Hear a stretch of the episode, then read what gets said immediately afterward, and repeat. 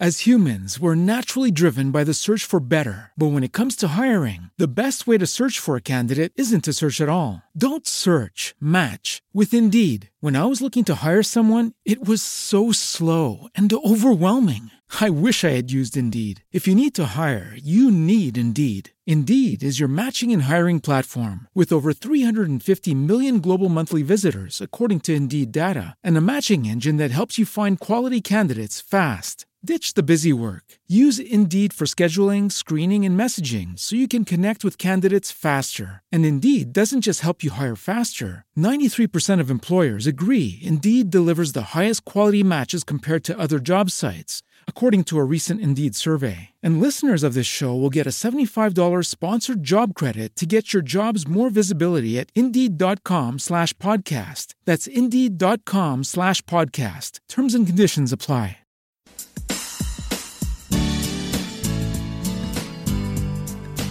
Jakie są cztery główne przyczyny opóźnień w projektach? Jak sobie z nimi poradzić? O czym zapomina większość doświadczonych project managerów? Co powinniśmy zrobić, jeśli w naszej firmie nie da się w całości wykorzystać danej metody zarządzania projektem? Co to jest merytoryczny protest? Czym jest extreme ownership? Czym jest syndrom studenta w projektach? O to wszystko zapytam dziś mojego gościa, Igora Mroza. To właściciel firmy Zero Bullshit Management. Uczy jak radzić sobie z codziennymi projektowymi wyzwaniami, swoim życiem zarządza z pomocą tablicy z żółtymi kartkami zajmującej kawał przedpokoju. Mądra produktywność, zarządzanie projektami i zespołami produktowymi kręci go tak bardzo, że potrafi gadać o tym godzinami. I o tym właśnie zaraz się przekonacie.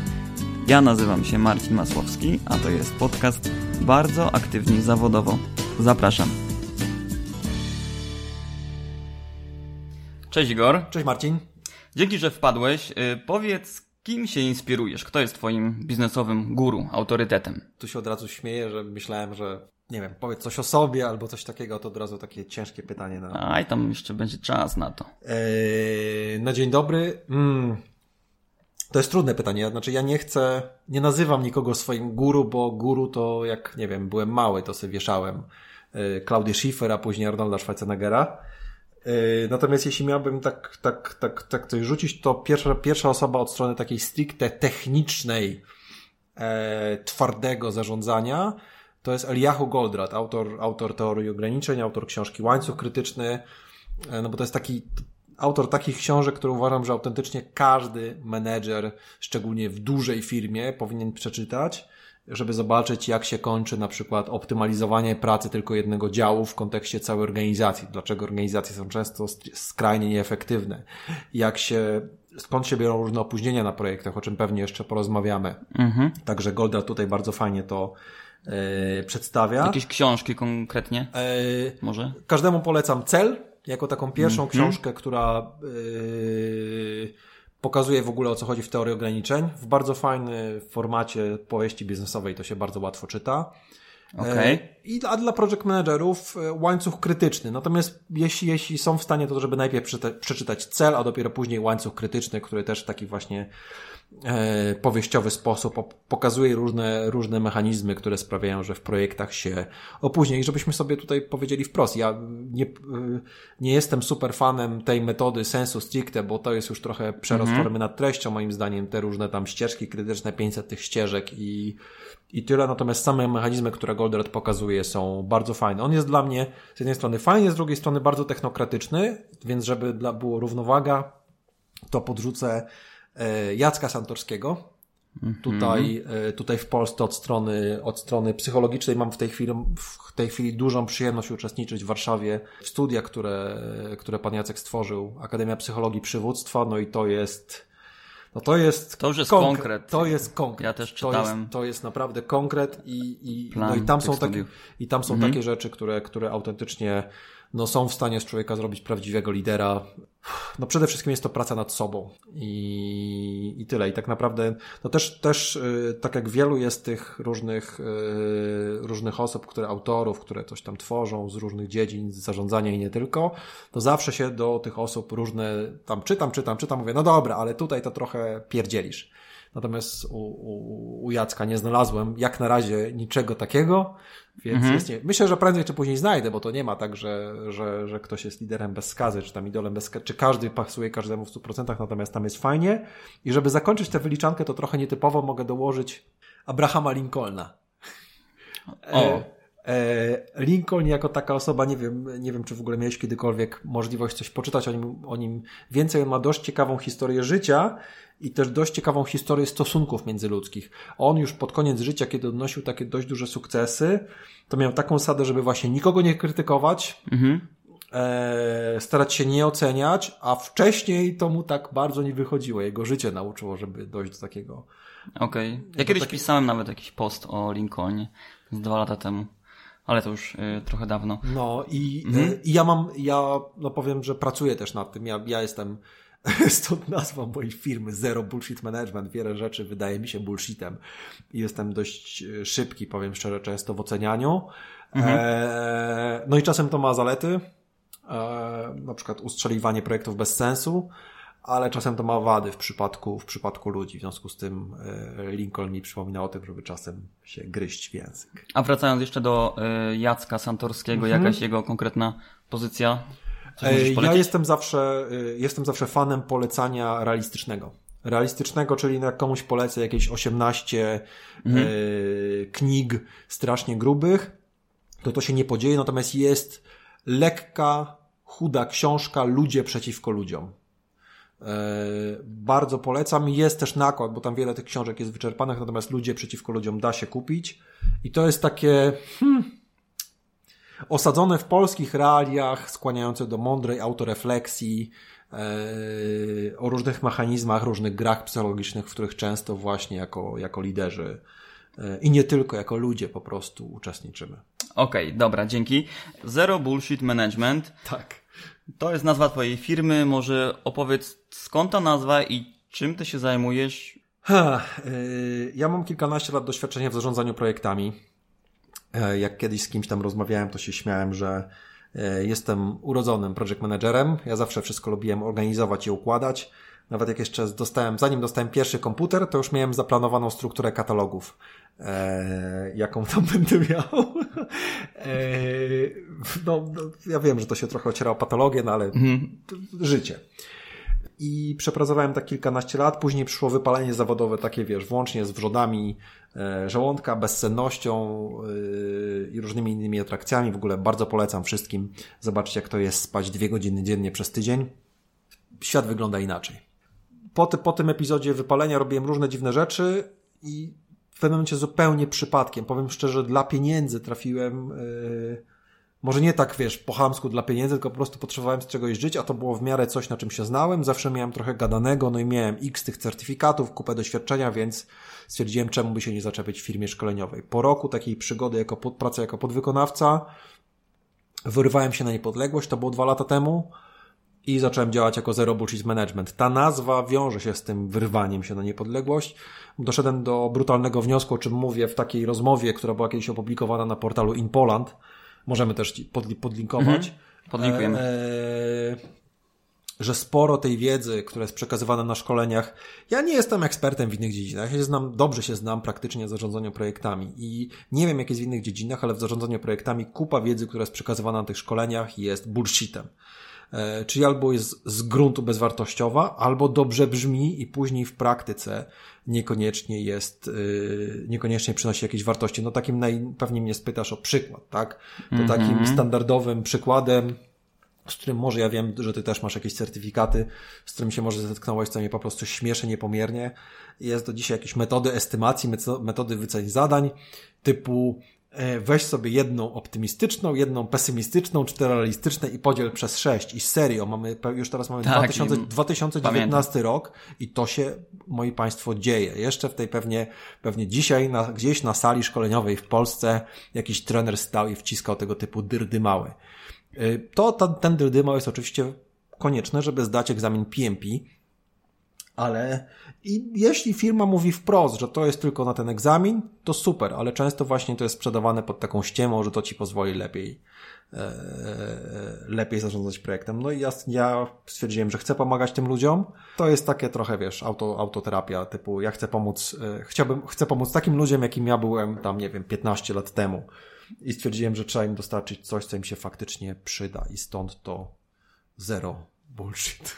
Management. E, okej, okay, no dziś mamy porozmawiać sobie trochę o mhm. opóźnieniach w projekcie, bo... Ulubiony temat wszystkich. Czytałem jakieś statystyki swego czasu, no średnia, tam pamiętam była, że dwie trzecie projektów, które są dowożone, są dowożone, ale z opóźnieniem. Mhm. To sprzed kilku lat. No właśnie. To od razu to cię challenge'uję. Mogę cię mhm. challenge'ować? Czy uważasz, że to jest, czy uważasz, że to jest problem? Wydaje mi się, że nie, bo celem projektu jest to, żeby projekt był sukcesem. A te zakresy się zmieniają cały czas. Czas, jakość, e, to... budżet jak, jak, jak, jak ludzi szkole, to druga zasada skutecznego PM brzmi to zależy, czyli właśnie trzeba zawsze mm. to rozpatrywać. Czasem takie przekroczenie, no jeśli chcesz wy, innowacyjny projekt wypuścić na, na święta Bożego Narodzenia i go wypuścisz 15 stycznia, to wtedy opóźnienie nie jest tragedią. Ale i wtedy się trzeba spinać, ale jeśli nie masz takiego jasnego, twardego deadline'u, który wynika z czegoś innego, to czasami warto przebombić ten, ten deadline. To wcale nie znaczy, że projekt się skończył porażką. Może się okazać, że nie wiem, że zespół będzie szczęśliwszy, e, produkt będzie lepszy, jeśli go przebombicie. Może się bo może się okazać, że mogliście docisnąć ten zespół, tylko że dowieźliście projekt, klient jest happy, tylko że cały zespół się zwolnił.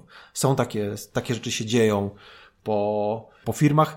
Nie wiem, czy to, nie znam szczegółów, więc yy, jestem taki trochę, nie lubię dawać czegoś takiego, natomiast ostatnio po prostu gdzieś w rozmowach mi się obiło o uszy, że, że coś takiego miało miejsce w CD Projekcie w trakcie prac nad, nad Wiedźminem Trójką, że oni mieli tam jakieś straszne opóźnienia, po czym mi się większość zespołu, no dostarczyli. Gra się okazała, okazała sukcesem, tylko że Cyberpunka, mm. Cyberpunka już musieli robić zatrudniając yy, większość osób od początku. Mhm, a to nie wiedziałem nawet. Mm, no ale dobrze, no załóżmy, że to jest problem w projekcie, tak? Mhm. Te opóźnienia. Możemy jakoś rozbić, jakie są według Ciebie, według Twojego doświadczenia takie no, główne przyczyny tego właśnie problemu? Skąd się to bierze? Czy to jest jakiś etap planowania, mhm. czy zarządzania, czy czegokolwiek mhm. innego? Ja tu sobie taką ściągę zrobiłem, wręcz sobie patrzę, patrzę na slajdy, bo mam, bo mam z ludźmi u siebie, jak, jak, z nimi, jak z nimi rozmawiam. Najpierw sobie planujemy, planujemy, planujemy, a później mówię, dobra, i tak wam się opóźni. I dlaczego? E, więc taki pierwszy powód, który im, e, o którym z nimi rozmawiam, to jest po pierwsze, to są tylko plany. Ludzie często o tym zapominają. Tylko plany w kontekście takim, że my jesteśmy zbyt pewni siebie, jeśli chodzi o, o planowanie. No ludzie, y, to są estymacje, estymaty, a to jest nic innego niż zgadywanie. No tak, ale to możesz powiedzieć szefowi szefa, mojego szefa, no nie, nie, ale to, to bierze to bardzo poważnie. Nie dowozisz, czyli jest porażka na czas, w sensie.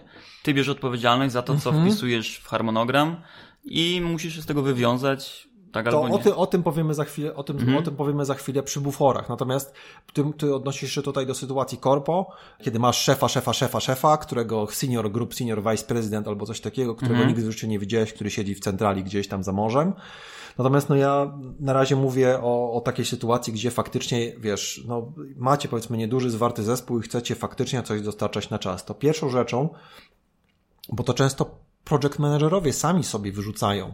Mówią, no kurde, tyle czasu spędziłem, czy spędziłam nad tym planowaniem i tu się opóźnia. Więc po pierwsze, moi drodzy, warto pamiętać właśnie o tym, że to są tylko zgadywanki. My, jako ludzie, mamy problem jesteśmy zbyt pewni siebie, jeśli chodzi o to zgadywanie. Są takie statystyki, jak gdzieś tam wyciągam, że 66% menedżerów y, na Wall Street, menedżerów funduszy inwestycyjnych, nie jest w stanie pokonać indeksu S&P 500, czyli jeśli byś po prostu na palnik kupił akcje z tego indeksu, tak jak, y, tak jak to one się tam rozkładają, to, był, to w 66% przypadkach jesteś lepszy niż super opłacani tam w gajerach, siedzący na Wall Street, w drogich biurach i tak dalej, menedżerowie funduszy inwestycyjnych. My -hmm. jesteśmy zbyt pewni, zbyt pewni siebie w tym, e, w tych naszych prognozach, w tych naszych wycenach i tak dalej. I to jest zupełnie naturalne, że pewne rzeczy po prostu trwają inaczej. Bo zobaczcie, nie jesteście w stanie przewidzieć wszystkich czynników, na przykład technicznych. Coś potrwa dłużej z jakiegoś powodu. Nagle się, wiesz, wgłębiacie się gdzieś i nagle się okazuje, że jakiś proces jest o wiele bardziej skomplikowany, że jakiś niuans technologiczny jest o wiele bardziej skomplikowany, że jakiś Że, materiał... architek- że tak, architektura IT jest zupełnie czegoś inna nie pozwala, że, że materiał jakiś, oczywiście tu mnie, moż, tu mnie nie możecie challenge'ować, że to mogliście to przewidzieć, tylko że z drugiej strony popadamy w przesadę, która się nazywa paralysis by analysis, czyli paraliż przez analizę. Można zanalizować wszystko, wtykać nosek we wszystko, ale to trwa miesiącami, a i tak nie zagwarantuje, że, że wszystko zrobicie. No i druga rzecz to jest, nie przewidzisz też wszystkich czynników organizacyjnych typu pożar w innym projekcie. No i spoko, masz, nie wiem, dziesięcioosobowy zespół projektowy, oni wszyscy w ogóle zapierdzielają, są zmotywowani, dedykowani, ale masz inny projekt równoległy, prowadzony przez twojego kumpla Ryśka. Strategiczny projekt. No i nagle w nim się coś wy, wy, wyrąbało. Mhm. I musisz oddać połowę zespołu na trzy miesiące. Czyli I, no i sorry, i takie rzeczy się dzieją, co, codziennie się dzieją. Yy, I to jest, no życie. I to jest, no życie, i to jest zupełnie normalne i to w tym momencie oczywiście, że powoduje e, opóźnienia. Więc to jest taki pierwszy powód, pierwszy powód systemowy, bo ja sam jak, jak, jak zaczynałem swoją karierę project managerską, to właśnie robiłem takie bardzo wycyzelowane plany, naprawdę, żeśmy się spinali, ja tam pamiętam, y, z jakimś super architektem systemu, doświadczonym i tak żeśmy siedzieli, wyceniali te zadania, chodzili, a później no nie minęły dwa tygodnie, to nie było tak przysłowiowo, że już na zajutrz, ale powiedzmy po dwóch tygodniach e, wszystko nam się zaczęło po prostu rozjeżdżać i ja pierwszą osobą, którą winiłem byłem ja sam. Mówię, no kurczę, to nie, no coś za mało tego planowania. Nie, trzeba też zaakceptować, że po prostu pewne takie rzeczy się dzieją. Na to receptą do pewnego stopnia jest oczywiście y, podejście zwinne plus jakieś sensowne bufory, o czym mam nadzieję powiemy. Mhm. A jeszcze mam takie pytanie odnośnie, odnośnie planowania. No czasami jesteśmy w projekcie, który z góry wiemy, że jest nierealistyczny w zakładanym czasie, no ale czasami jesteśmy po prostu tam wrzuceni i gdzie już ten harmonogram jest ułożony. Co wtedy? Bo ja tam mam jeszcze kilka powodów tych opóźnień projektu, także za chwilę możemy A okej, no to Za, za, chwilkę może, za chwilkę możemy wrócić, ale odnośnie tego Twojego pytania, e, czyli co? Trafiam do projektu, który jest. Za, ja po prostu wiem, pogadałem z zespołem, że to Igor minimum 9 miesięcy, a tu e, dostaję prikaz, że ma być w 6 miesięcy. Mhm. No to robię coś, co nazywam merytorycznym protestem, do czego też zachęcam, zachęcałem w innym tekście, który gdzieś tam był, e, był publikowany, bo często tacy project managerowie, no niestety nie mają kochones, nie mają jaj. E, Tylko sobie narzekają w kuchni, przy lodówce, czy tam przy automacie z kawą, a jak to jest beznadziejnie, wpierdzili mnie w taki a taki projekt. I ja mówię, sorry, w tym momencie twoim obowiązkiem jest merytorycznie zaprotestować, czyli nie, merytorycznie zapro, zaprotestować, czyli nie iść i nie mędzić szefowi, że o Jezu, tak się nie da, coś tam, coś tam, tylko przyjść z konkretną informacją, konkretną propozycją. Załóżmy, że jesteś moim szefem. Cześć Marcin, słuchaj, e, dostałem od Ciebie projekt XYZ, pogadałem z zespołem, według, e, według nas wszystkich jeszcze to skonsultowaliśmy z innymi działami.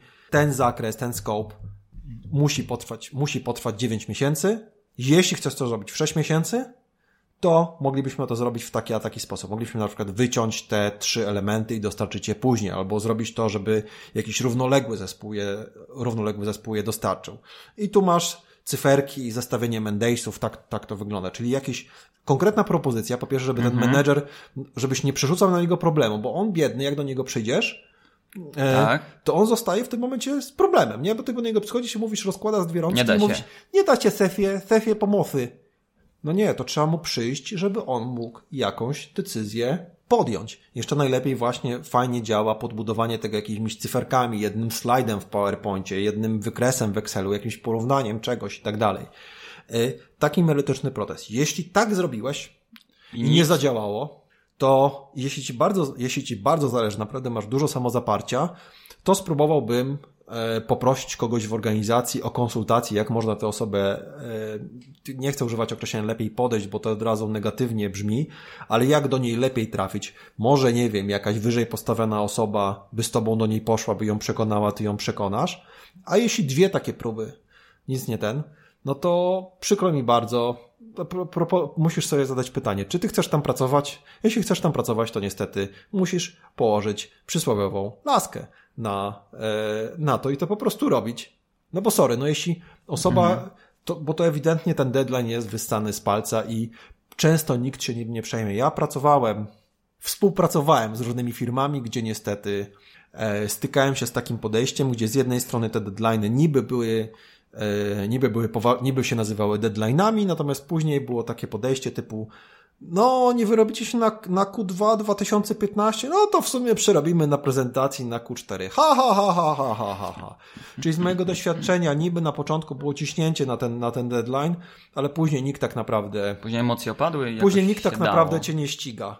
Albo się hmm. dało, mhm. e, ale najczęściej też, wiesz, przebombicie ten projekt i, i, i nikt cię o to nie ściga. Czyli merytoryczny projekt, a proces, tfu, merytoryczny protest, E, a później decyzja, jeśli sądzisz, że nikt cię tam nie, nie zbije po uszach i, i akceptujesz ten fakt, to to zostań. Jeśli nie, to uciekaj. Ja, e, ja ze swoim podejściem uciekałem, bo, bo bardzo mi się nie podobało takie, takie, takie coś, takie narzucanie nierealnych deadline'ów, a później w sumie, a, przebombiło się, to, to, mhm. to, to, to z tym.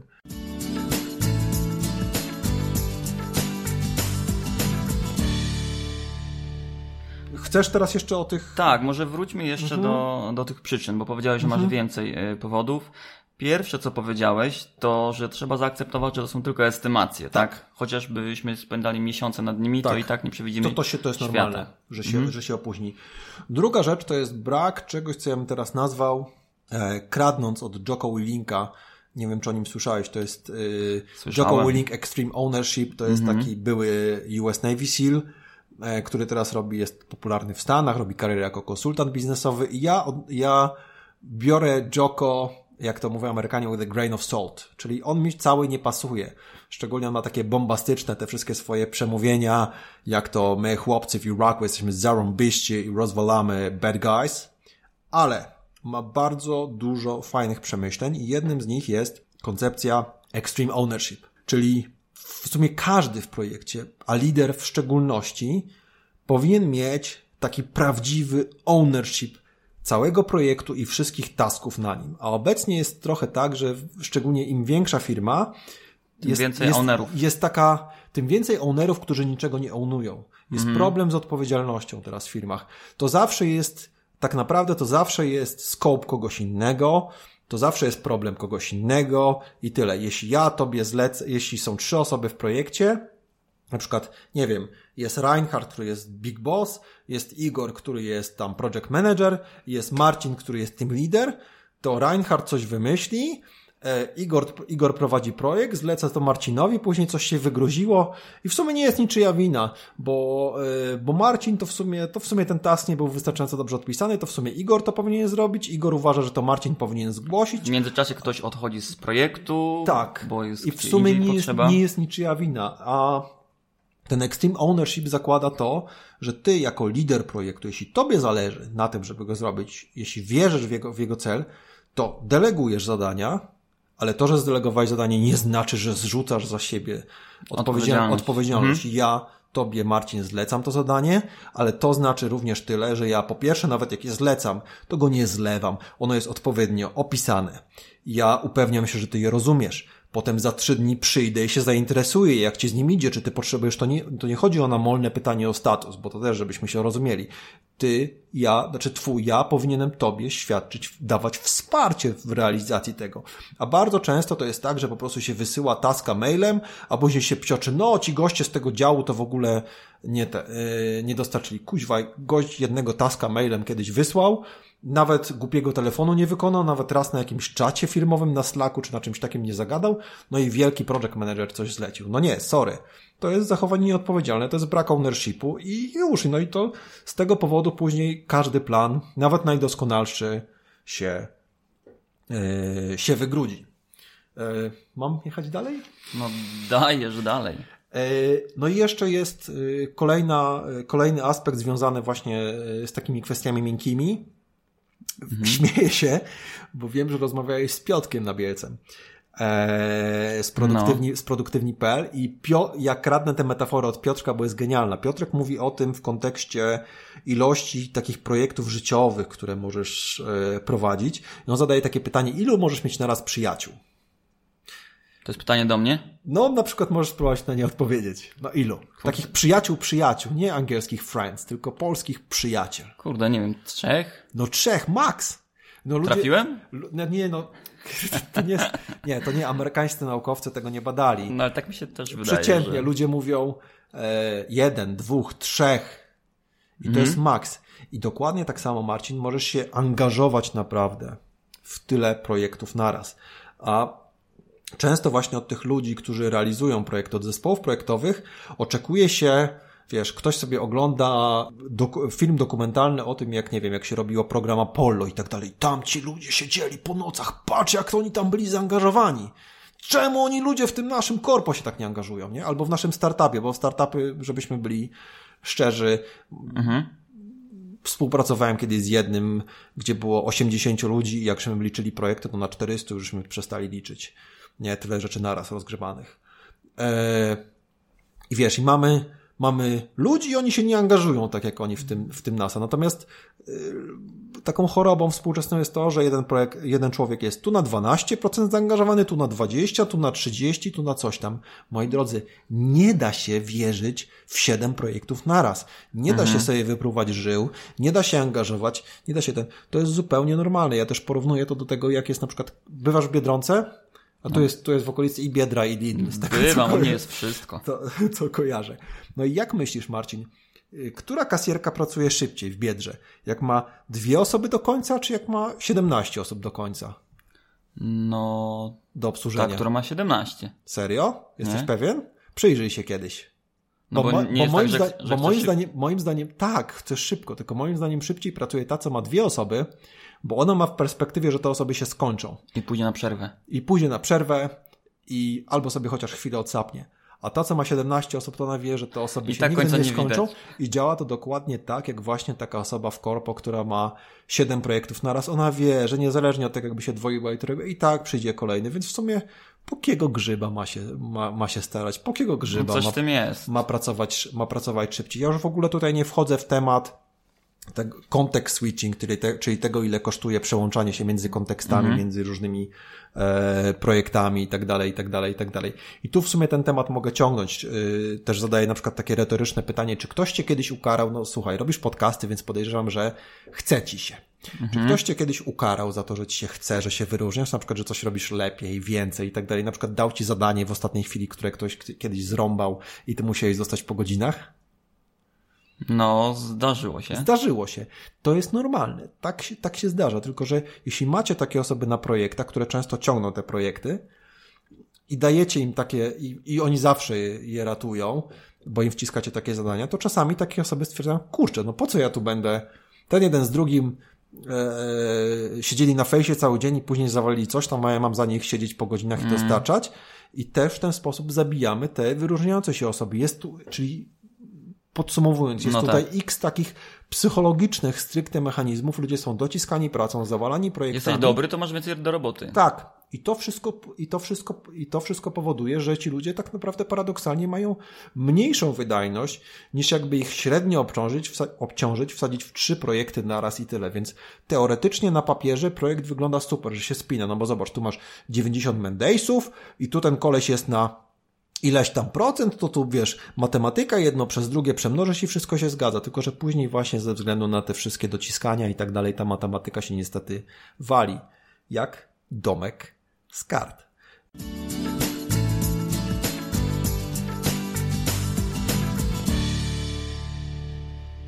To co, dawać ostatni powód?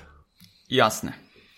E, ostatnim powodem są nieumiejętnie stosowane bufory, bo i to jest odwołanie do Goldrata, Bufor w sensie zapas czasu, który sobie dajemy na Tak, kolejny tak. task. To, to, to, to, to jest mniej więcej tak, że Mhm. e, no to jest taki e, dirty secret, e, tajemniczy sekret e, wielu liderów, wielu osób, które prowadzą różne projekty i nie tylko projekty, tak? Czyli, żeby było bezpiecznie, to na dane zadanie czy na dany projekt daje się bufor. Na koniec. Tylko, że bardzo łatwo i, i powiem tak, nie ma w tym nic złego, pod warunkiem, że jest to robione z głową. Natomiast bardzo często z mojego doświadczenia, sam tak robiłem, jak nie wiedziałem. Jak przeczytałem właśnie książkę Łańcuch Krytyczny Goldrata, to walnąłem głową w mur, mówię, kurde, dokładnie tak robimy. traci się nad tym kontrolę, bo wygląda to mniej więcej tak. Teraz takie pytanie na inteligencję. Nawet tutaj ci pokażę, jak, jak czekaj, nie wiem, zobaczymy jak to wygląda. Wyobraź sobie, Marcin, że masz zadanie, o którym, wyobraź sobie, że Marcin, że masz zadanie, o którym myślisz, że potrwa trzy dni ty robisz dla mnie taski. Ja do ciebie mm. przychodzę, no i tak się pytam, Marcin, słuchaj, e, to ile potrwa ten task? No i ty mi mówisz trzy dni, a ja, no i co często project manager mówi? Boi się, że tam inni się wkurzą, jak coś zostanie przebombione, to mówi tak, Marcin, no jak coś się podzieje, coś tam, wiesz, tego, to może jakiś buforek. No to Marcin mówi... Siedem. No, może przy nie wiem w jakich firmach masz ten doświadczenie. No dobra. Żartuję. E, ale no mówię, że powiedzmy, że do, dokładasz, dokładasz do tego jeszcze dwa dni jak coś, czyli ci wychodzi pięć dni. E, no i teraz pytanie za 100 punktów. Przychodzi Marcin w poniedziałek do pracy. Ma zadanie, o którym myśli, że potrwa 3 dni, a ma na nie 5 dni. Pytanie, kiedy Marcin weźmie się za to zadanie? Czekam dwa dni, trzeciego się biorę do roboty. Dokładnie tak. Znaczy, to oczywiście odpowiedzi są różne. Często no, na szkoleniach mówią, że w piątek rano jest dużo różnych teorii. Natomiast często, gęsto to dokładnie wygląda tak. Mhm. To, się, to zjawisko ma nawet fachową nazwę. Nazywa się syndromem studenta, czyli bierzemy się za wszystko w ostatniej chwili, chwili jak już się zaczyna wszystko mhm. walić, walić i palić. No i załóżmy, że się wyrobiłeś w te trzy dni. I że oczywiście wszyscy już widzą problem, co się zdanie, jak się stanie to coś, na co sobie zrobiliście bufor. No będziesz mm -hmm. musiał siedzieć w weekend, albo cały projekt się przesunie, bo już teraz nikt nie siedzi w weekend, tylko będziemy musieli w poniedziałek na tym. Ale okay. nawet jak się nic nie stanie, to jaki jest problem? To zobacz, to to zadanie potrwa, to, to zadanie zacząłeś o wiele później niż mogłeś je skończyć, niż mogłeś je, e, niż mogłeś je zacząć. Zacząłeś je o dwa dni później. Wyobraź sobie, że tak jest na wszystkich zadaniach albo na większości zadań, zadań w projekcie. Jeśli tak na to spojrzysz, to się okaże, że cały projekt mógł potrwać 30% krócej. To co, mam nie stosować buforów? E, Czy nie. co w końcu mam zrobić? Nie. Tu jeszcze mam taki, to, to mu, ja, ja proponuję, że w ogóle ten, ten, to, co ci tutaj pokazuję, e, Wrzucimy. To, to, to, to wrzucimy, bo ja tutaj ci pokazuję taki slajd, gdzie często, jak to często wygląda na typowym projekcie. Czyli widzisz, masz typowy projekt, nie? I tu jest niby cały timeline, ale tu zaczynasz, czekaj. Ale tu zaczynasz i masz na końcu masz tajny bufor PM'a. Mhm. O którym on nie powie zespołowi, no bo zespół się przecież nie mogą się małpiszony zorientować, nie? No. Po co im to mówić? Po co jest jakaś uczciwość? Później masz bufor jak coś, czyli właśnie ten, o którymśmy się przed chwilą dogadali. Okay. Ale oprócz tego, no przecież Marcin, no przecież ten twój szef to nie jest taki do końca fajny, on czasem na ciebie nakrzyczy i tak dalej, więc żeby mieć bezpieczne, to ty sobie też robisz tajny własny bufor, o którym szefowi nie powiesz, więc jest tajny bufor zespołu. No jak sobie zobaczysz, to tak naprawdę często ogrom, nawet połowa mhm wycen takich projektów potrafią stanowić bufory na buforach na buforach, a to jeszcze Czyli 50% jest... można nawet dorzucić Częst, do Często, często się na przykład, często hmm. na przykład się okazuje, że właśnie i efekt jest tego też często taki, że ludzie w projektach że jest takie wrażenie, czasem nie, nie wiem, czy się z tym spotkałeś, że w sumie są te wyceny, ale wszyscy wiedzą, że one się w sumie nie, już są tak mało związane przez to obuforowanie, są tak mało związane z rzeczywistością, że ktoś tam mówi trzy tygodnie, no to jaki jest ten złoty środek na, na bufor? Jakie jest wyjście? E, hmm. Trochę inaczej. Czyli starasz się wycenić całe, wszystkie zadania i cały projekt starasz się wycenić w miarę realistycznie. Ja mówię oczywiście w miarę, bo nie jestem utopistą. Zero bullshit polega na tym, że no też jestem praktykiem, pragmatykiem. Mhm. Ale w miarę realistycznie, yy, ambitnie, sensownie, bez żadnego tam buforowania i uwaga, robisz bufor i to możesz robić całkiem spory bufor, ale wyłącznie na końcu. Czyli dokładasz sobie na przykład 20%, w zależności od biznesu, w zależności od typu 10, 15, 20, 25% czasu na końcu i do tego wcześniejszego timeline'u, tak sobie planujesz, tak dążysz z zespołem. Natomiast ten późniejszy, na przykład, nie wiem, ogłaszasz w mediach, jeśli masz mieć jakiś rollout, yy, mówisz, podpisujesz kontrakt z klientem yy, w ten sposób, mhm i dążysz do niego. Jaka, jaka, jaka jest różnica? Co się na przykład dzieje wtedy, kiedy ty mi robisz taska jako członek mojego zespołu i, e, e, i ci się coś opóźni. Ten właśnie ten task trzydniowy to by się opóźnił o jeden dzień.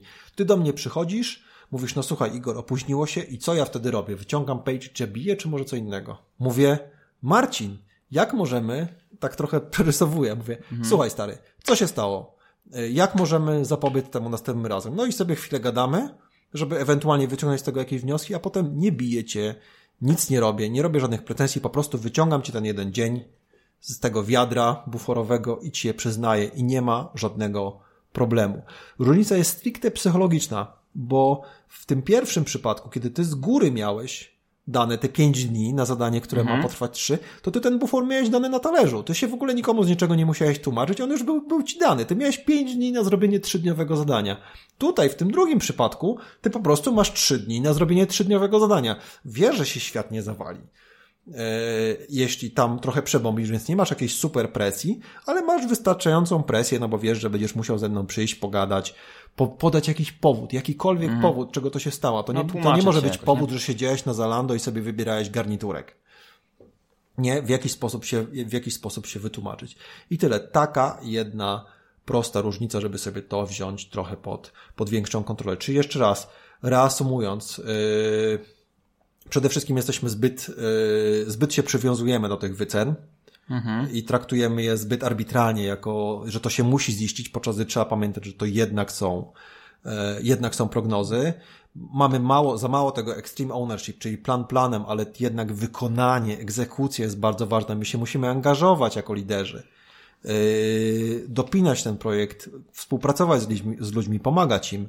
E, kolejny, kolejny powód to nieefektywność, czyli dociskanie ludzi 18 projektami naraz, karanie dobrych ludzi za to, że są, że są, że są naprawdę dobrzy. No i ostatni te bufory bez żadnej kontroli.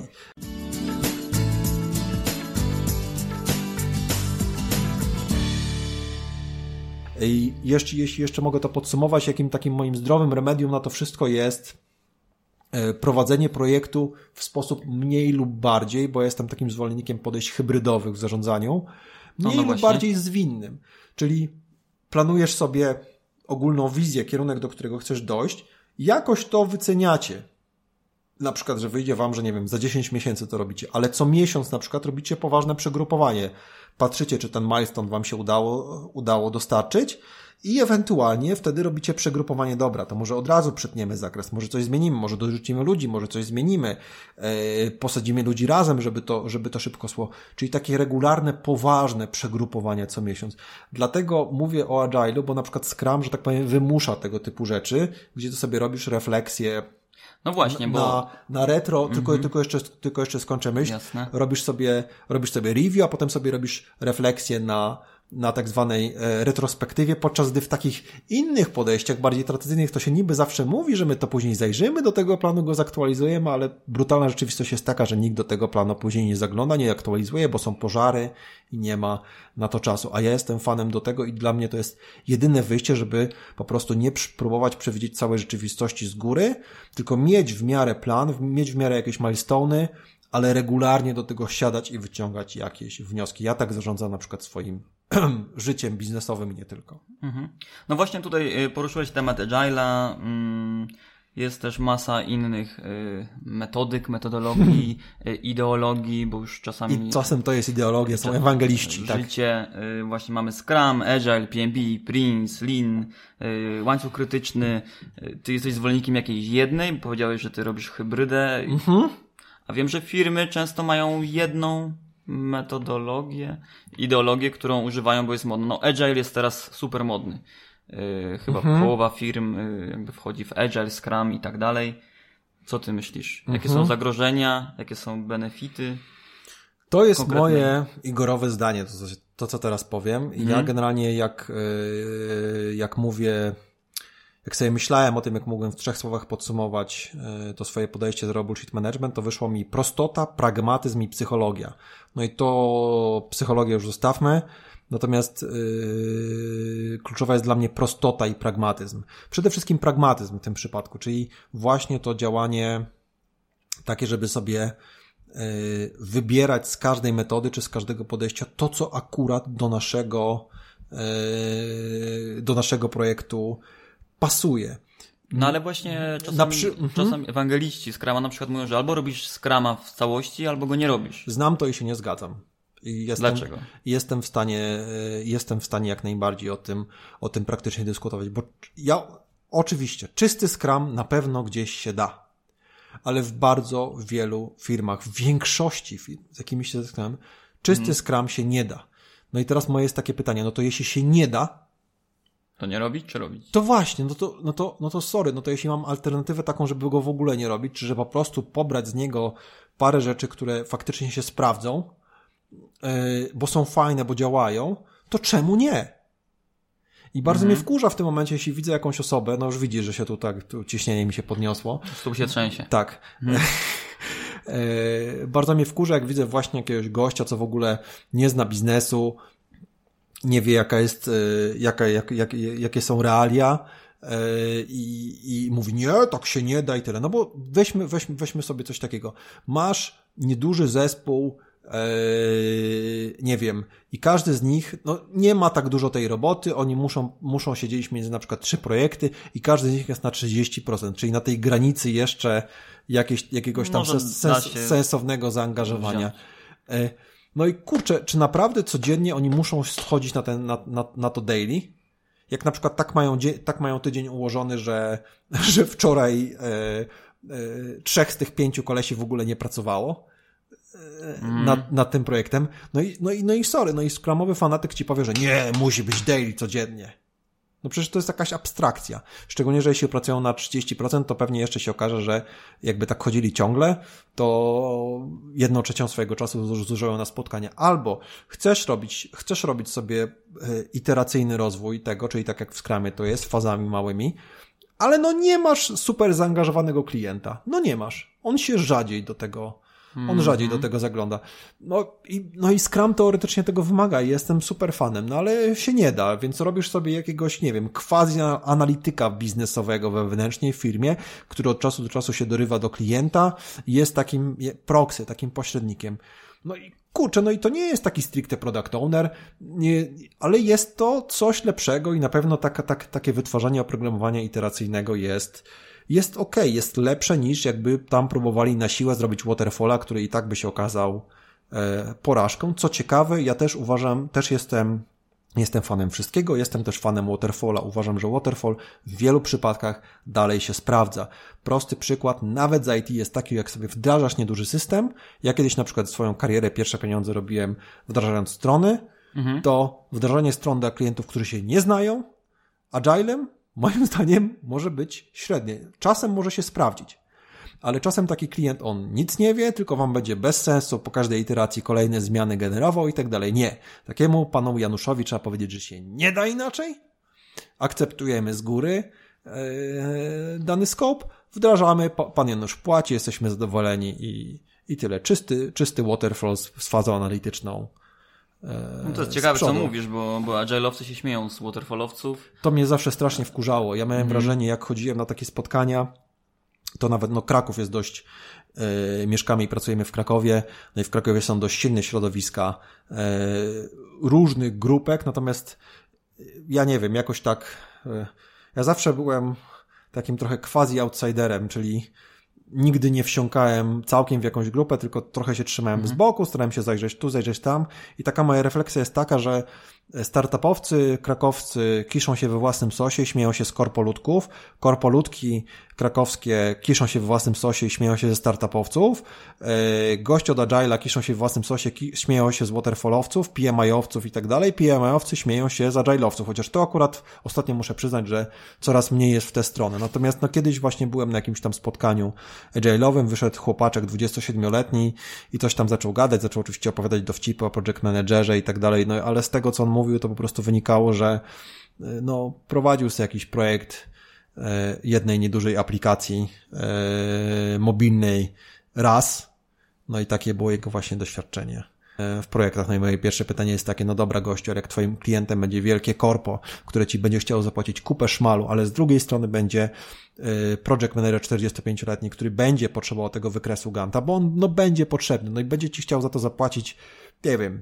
dwie bańki za taką, za taką aplikację, ale będzie potrzebował robić do tego wykresu Ganta, to co, nie weźmiesz tego projektu? Powiesz mu, że tak się już nie tak się robi. ruszy robi, to po prostu jest bez sensu. okay, powiedziałeś e, prostota, pra, pragmatyzm, pragmatyzm i psychologia. I psychologia. To ostatnie, to co komunikacja? A jak rozumiesz hasło komunikacja? No, bo to jest tyle, tyle różnych aspektów. W skrócie. Status, harmonogram, gdzie jesteśmy. A ja bym, ja bym to tak ścieśnił w kontekście psychologii. W skrócie mhm. po prostu umiejętność e, dogadania się, dogadania się z ludźmi, po prostu jakiegoś porozumienia, nawiązania relacji, zrozumienia ich potrzeb. Tych właśnie tych prostych aspektów, że zespół dociśnięty zacznie cię oszukiwać. Ja się często śmieję z takich menedżerów. E, sam takim byłem tylko przez pół roku, niedługo na szczęście ale lubię się śmiać z błędów. Najbardziej się lubię śmiać z błędów, które sam popełniałem, więc w większości rzeczy, które się tutaj powiedziałem w Twoim podcaście, że się śmieję, to ja sam przez to własnymi rękami i, i palcami przez to przeszedłem tam, mhm. skrobiąc po klawiaturze. E, ale często są właśnie tacy ludzie, którzy mówią, a, oni mnie oszukują, znaczy ja, oni tam y, zbyt, ambi, zbyt, y, zbyt defensywne te estymaty, czyli po prostu za, za duży bufor moim zdaniem mają, to im zawsze ścinam o 20%. Ha, ha, ha, ha, ha, ha. No jasne, no ja, mój zawsze komentarz jest taki, mówisz, a, a ty to nie myślisz, że oni już się dawno zorientowali i oni ci nie dają z takim naddatkiem, że nawet po tym ścięciu o 20% im zostaje. I to są właśnie takie proste mhm. y, aspekty psychologiczne, czy to, co od czego tak naprawdę zaczęliśmy na Akademii Psychologii Przywództwa, czyli autorefleksja jakaś lidera. Nikt z nas nie jest doskonały. Ja sam mam mnóstwo, robię mnóstwo błędów, bywam burakiem, bywam autokratą, bywam za miękki, bywam za twardy. I bardzo ważne jest rozwinięcie w sobie tej takiej autorefleksji, że nawet jak popełnisz błąd, a popełniasz błędy, codziennie popełniasz błędy, to żeby umieć się do tego przyznać, umieć z tego wyciągnąć wnioski, umieć, umieć pójść dalej. I, I to jest absolutnie kluczowy aspekt. I możesz mieć super procesy, super wiedzę, tabelki, kompetencje. wiedzę, kompetencje i tak dalej, ale jeśli będziesz ślepy i na własne błędy i też będziesz ślepy na różnice między ludźmi, na to, że każdego troszkę jednak co innego motywuje, że jeden będzie chciał pracować mhm. w super innowacyjnym projekcie, albo że jeden lubi dokumentację, inny nie. Ja często dostaję takie pytanie, Igor, jak tam zmusić kogoś żeby pisał lepszą dokumentację. Mówi, a może on po prostu nie ma do tego talentu. Po cholerę musisz każdego zmuszać do tego. Może jest ktoś inny w projekcie, kto lubi pisać dokumentację. Ja na przykład lubię pisać dokumentację. Zawsze pisałem dobrą dokumentację i niektórzy jak to słyszą, no, się pukają w głowę, a mnie to jara. Więc dajcie komuś takiemu mm. jak mi, a nie zmuszajcie każdego na siłę. Nie? A to, ale żeby to zrozumieć, to trzeba zrozumieć, że właśnie, że są dość spore różnice między ludźmi i, i, no i to wszystko jest ten gigantyczny aspekt psychologiczny. Ja to mogę, wiesz, mogę mówić bez końca, czy jak na przykład próbujesz się z kimś dogadać, z jakimś trudnym interesariuszem, to bardzo często jak dla mnie prośby do tych ludzi wyglądają tak, słuchaj John, e, zrób tak a tak, ja oczywiście wiem, że to potrwa, że to będzie cię kosztowało trzy dni pracy, ale jak to zrobisz, to mi będzie dobrze tak ta prośba mniej więcej wygląda. No to ja mówię tak, słuchaj, to zanim pójdziesz do Johna, to najpierw się zastanów, co John z tego będzie miał.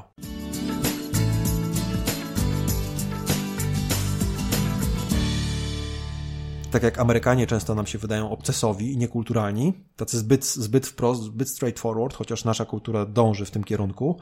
Tak Ale my, my też tacy bywamy. Też tak, tak my jesteśmy tacy bardzo właśnie dla Hindusów, dla Chińczyków i tak dalej. My dla nich jesteśmy zbyt obcesowi i tyle. I zbyt jak, pewni siebie, tacy bezpośredni. Tak, tak jak się z, z nimi nauczy rozmawiać, czyli zrozumie się, że oni nie mają problem z mówieniem nie i że to, że, że nie każde jest to jest, jest, yes. to jest, to jest jest. Jak się, jak się zrozumie te ich formułki wcześniej, że trzeba sobie pogadać, że e, I tam, I hope you are very well i tak dalej, i tak dalej, i tak dalej, że to są konieczne formułki. Mhm. My, nasze młodsze, no powiedzmy, że załóżmy, że jesteśmy jednym pokoleniem, to się trochę odmłodzę, ale nasze pokolenie już nie ma aż takich naleciałości.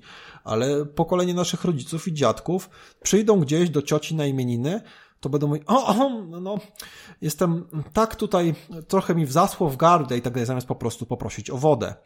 Mhm. My już poprosimy o wodę, ale dla naszych dziadków często gęsto, jeśli by obca osoba przyszła, na przykład byś przeprowadził Coś jest niekulturalne. To tak? jest niekulturalne i tak samo Aha. jest dla nich. To też trzeba zrozumieć. To nie znaczy, że oni są Jasne. głupsi, gorsi, są po prostu inni. Już pod sam koniec mam takie jeszcze jedno pytanie, bo no czasami zdarza się tak, że niecertyfikowany project manager zostaje project managerem. Jakiś menadżer operacyjny musi nagle wdrożyć system i to trwa, nie wiem, yy, rok czy ileś. Mm, ja chciałem zapytać z perspektywy takiej dokumentacji i podstawowych rad. Mhm. Jakie są dla Ciebie takie must have dokumenty, czy sposoby zarządzania projektem, które muszą się znaleźć w każdym projekcie? Takie minimum z minimum, żeby w ogóle wierzyć w sukces. Hmm, takie minimum z minimum. Mhm. To też możemy podlinkować yy, w jakichś tam materiałach po podcaście. Absolutnie fundamentalny i zawsze musi być jest coś, co nazywam briefem projektu. To jest dokładnie to samo, co karta projektu, tylko ja to nazywam, kartę nazywam briefem, dlatego że hasło karta projektu, czy też project charter się zdewaluowało bardzo mocno. Karta projektu w wielu firmach, jak ktoś słyszy hasło karta projektu, to wywraca oczami, bo to jest jakaś formatka, co ktoś 20 lat temu w Excelu 95 mhm. stworzył i się robi na odwal się, żeby było jakoś tak. Natomiast dla mnie taki brief projektu to jest parę naprawdę podstawowych, fundamentalnych pytań, na które sobie trzeba odpowiedzieć przed wejściem w projekt. Te pytania to jest chociażby moje ulubione pytanie po co? Po kiego grzyba jest ten nasz projekt? I żeby to taki przykład, który często udaję, e, na przykład wdrażasz sobie jakiś system, albo zmieniasz jakiś proces, albo coś budujesz, tworzysz i tak dalej. No i, ale pytanie jest po co? Co ci to da? Wiele wdrożeń jest po to, żeby wdrożyć system. Albo no, żeby daleko nie szukać ja też się zajmuję konsultingiem i no i serce boli, ale bardzo często klient przychodzi mówi, no panie Gorze tutaj, bo pan się tak zna. ja mówię, no po prostu byłem w paru projektach więcej, ale to nie znaczy, że jestem ekspertem super. Natomiast no dobra, bierze mnie ten, bierze mnie ten klient i mówi, no bo chciałbym, żeby nam tu pan zrobił jakieś tam nowe procesy, formatki, tu poprawił te procesy i tak dalej. No i moje pytanie jest takie, po co? No żeby były nowe procesy, ale ja mówię, po co? Po co panu te procesy? No nie wiem, chce pan ludzi, żeby ludzie byli bardziej zmotywowani, to ja panu wręcz wytnę procesy, bo ludzie wtedy będą szczęśliwsi. Chce pan lepiej zarządzać portfelem projektów pod kątem efektywności? No dobra, no to wtedy pomyślimy o jakiejś globalnej tablicy Kanban, E, w, w kontekście portfela projektów i tak dalej. Mhm. Ja muszę wiedzieć po co. I tak samo musisz wiedzieć po mhm. co jest twój projekt, a nie projekt dla projektu. No jasne. Drugie, dru, drugim elementem w tym, w, tym, w tym briefie to na pewno są jakieś kryteria sukcesu, tak? Czyli co to znaczy, że to zostało dostarczone, ale też procedura akceptacji. Czyli co to, jak to odbierzemy nie? Bo to y, kto i jak mi ten projekt podpisze. To często w projektach wewnętrznych, w dużych firmach jest ten problem, że projekt się tworzy na hura, bo ktoś, jakiś menedżer miał pomysł, ale później jest problem z odbiorem tego projektu. Bo nie wiadomo w sumie kto, na jakiej podstawie, tu się kogoś pytasz mailem, ktoś nie odpowiada i w ogóle o, w ogóle o co chodzi y, i, i po kiego grzyba. Więc ja tam mam parę, parę takich prostych, mhm. podstawowych pytań, które sobie trzeba zadać przed wejściem w projekt. Uwaga, to się może okazać, że i to jest bardzo zdrowa sytuacja, że czasami po odpowiedzi na te parę pytań się okazuje, hmm, wiesz co, w sumie to, to chyba nie ma sensu. I bardzo dobrze większość projektów nie powinna być w ogóle wdrażana do realizacji, bo, bo my lubimy sobie generować pomysły, ale większość naszych pomysłów po dwóch, trzech dniach się okazuje mniej genialna. Po to właśnie, moi drodzy słuchacze, jest na przykład funkcja zwrotu do 10 dni albo i więcej na Allegro, bo pewnie nie jeden z Was po otrzymaniu paczki stwierdził, kurde, a to się taki fajny pomysł przedwczoraj wieczorem wydawał, szczególnie po tej lampce wina, ale już teraz nie. I dokładnie tak samo jest z projektami w firmie. Pytałeś mhm. jeszcze o inne elementy planu. No i na pewno jak już wiemy po co robić, czyli mamy te podstawowe pytania, mhm. to chociaż jakieś grube kamienie milowe. A, no dobrze, już nie róbmy harmonogramu, nie bawmy się w jakiś ten, ale żebyś, żebyś na przykład załóżmy, że ten projekt ma potrwać 5 miesięcy, to żebyście sobie siedli i przemyśleli, co i na ile to jest realistyczne, ma się podziać za miesiąc, za dwa, za trzy i za cztery i za pięć i robić mhm. sobie w tym momencie regularny review, czyli siadacie za miesiąc, patrzycie, dobra, mieliśmy być tu, jesteśmy tutaj, co z tego wynika? To może od razu przetniemy scope, to, to co, o czym wcześniej mówiłem, dołożymy ludzi, coś zmienimy, obetniemy i tak dalej, żeby dalej, mhm. żeby dalej to realizować. I tyle. I tak naprawdę to jest takie... A te to... wszystkie zarządzania ryzykiem, zakresem no, pytałeś komunikacji... Się, pytałeś się mnie o totalne, totalne podstawowe podstawy minimum. To, to, to ci przedstawiłem, totalne podstawy. Jeśli mhm. miałbym do tego coś dołożyć, przemyślałbym komunikację. E, tylko to przemyślenie komunikacji, no to jest takie, że jak słyszę hasło plan komunikacji, to dostaję wysypki. Eee, to dlatego, dlatego nazwę to po prostu przemyśleniem komunikacji, czyli w jaki sposób my się będziemy w projekcie komunikować. I tutaj prosto bym słuchaczy odesłał do darmowego e-booka Michała Śliwińskiego, autora programu Nozbi, E-book się nazywa No Office Apps i Michał tam bardzo fajnie przedstawia koncepcję odwróconej piramidy komunikacji, czyli yy, bo oni się w mhm. całym zespole komunikują zdalnie tylko i wyłącznie i bardzo fajnie jest pokazane, jakich, jakich y, narzędzi można używać do jakiego typu do komunikacji i szczerze do tego zachęcam, bo niestety w większości projektów komunikacja jest jednym z takich bardzo paraliżujących, paraliżujących czynników, bo komunikacja odbywa się na totalną wolną amerykankę, czyli jak komu wyjdzie. Jak mi się zachce, to napiszę status. Jak mi się za... I jeszcze na czym? Czyli każdy zrobi tak, jak mu, tak, jak mu wygodniej i w takim momencie, jak mu wygodniej, i to jeszcze w takim kanale, jak mu wygodniej. Jeden ci napisze coś mailem, inny ci napisze na przykład na takim komunikatorze wewnętrznym jak Slack, czy cokolwiek innego. Firmy, nie wiem, używają Lotus Notesa, jakiś tam Microsoft Teams i tak dalej. Kto inny ci tam napisze SMS-em, na Whatsappie, na Messengerze i tyle. I powstaje z tego jeden wielki chaos, a to się powinno po prostu. I wiesz, i później czegoś szukasz, i nie wiesz gdzie. No gdzieś, tak. jest, gdzieś jest jakiś załącznik i trzeba go znaleźć i, i tyle. Albo skąd wiedzieć ten status nieszczęsny. I, I tyle. Także to, to, to jest ten taki ostatni element, który warto moim zdaniem na pewno przemyśleć. E, ryzyka i wszystkie takie inne rzeczy jasne, może kiedyś, no ale podałeś przykład e, podałeś przykład menedżera, który wiesz, chce zrobić takie bare minimum okay. i to jest bare minimum, e, mhm. ale takie bare, czyli takie bare, bare minimum brief, podstawowe kamienie milowe i jakiś pomysł na to, jak będzie ta komunikacja wyglądała w projekcie i to jest naprawdę, i tak jesteście lepsi niż wiele, wiele zespołów. Słuchaj, zrobimy taki może mm, krótki PDF, e-book e, z podsumowaniem tej mhm. rozmowy, tych, e, tych przyczyn, tego, tych problemów i tych minimum e, dokumentacji potrzeb. Znaczy ja na pewno, na pewno, na pewno dam, dam ten przykład briefu, jakiś mhm. po, po, podam, podam Coś skleimy. Tak będzie do ściągnięcia. Yy, ostatnio mam takie jeszcze pytanie, które w sumie podsunął mi Piotrek na biele, jest bardzo fajne. Yy, wszyscy jesteśmy strasznie yy, zabiegani. Załóżmy, że dostajesz ode mnie w prezencie 4 godziny tygodniowo. Na co je poświęcisz? Na jogę. 4 godziny jogi. Tak. Dobra. I tym optymistycznym akcentem myślę, że możemy zakończyć. Dzięki bardzo za tą rozmowę. Czego Ci życzyć? Mm, żeby mi się spełniły moje cele wszystkie, które sobie wyznaczyłem na 2019. Mam cztery główne e, cele, z czego tylko jeden jest zawodowy, a trzy są prywatne. No to tego właśnie Ci życzę. Niech to się spełni. Dzięki raz jeszcze, że wpadłeś i mam nadzieję do zobaczenia. Super, dziękuję bardzo. Trzymaj się. Cześć.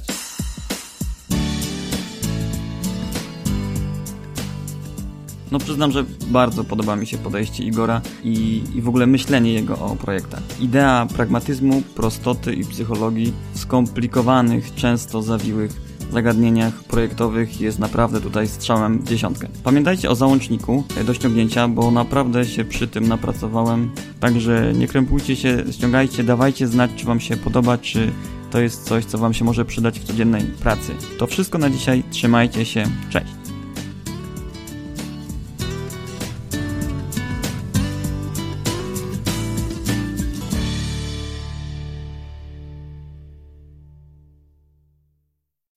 As humans, we're naturally driven by the search for better. But when it comes to hiring, the best way to search for a candidate isn't to search at all. Don't search, match with Indeed. When I was looking to hire someone, it was so slow and overwhelming.